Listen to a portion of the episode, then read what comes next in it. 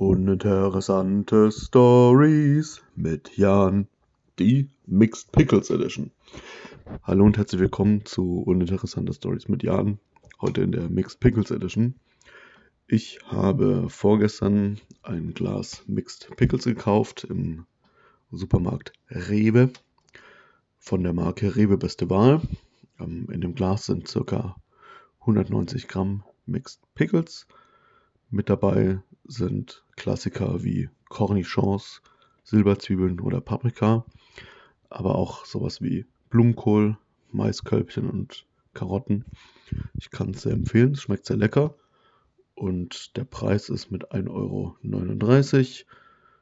eigentlich auch noch sehr im Rahmen für die Menge an Geschmack, die man da bekommt.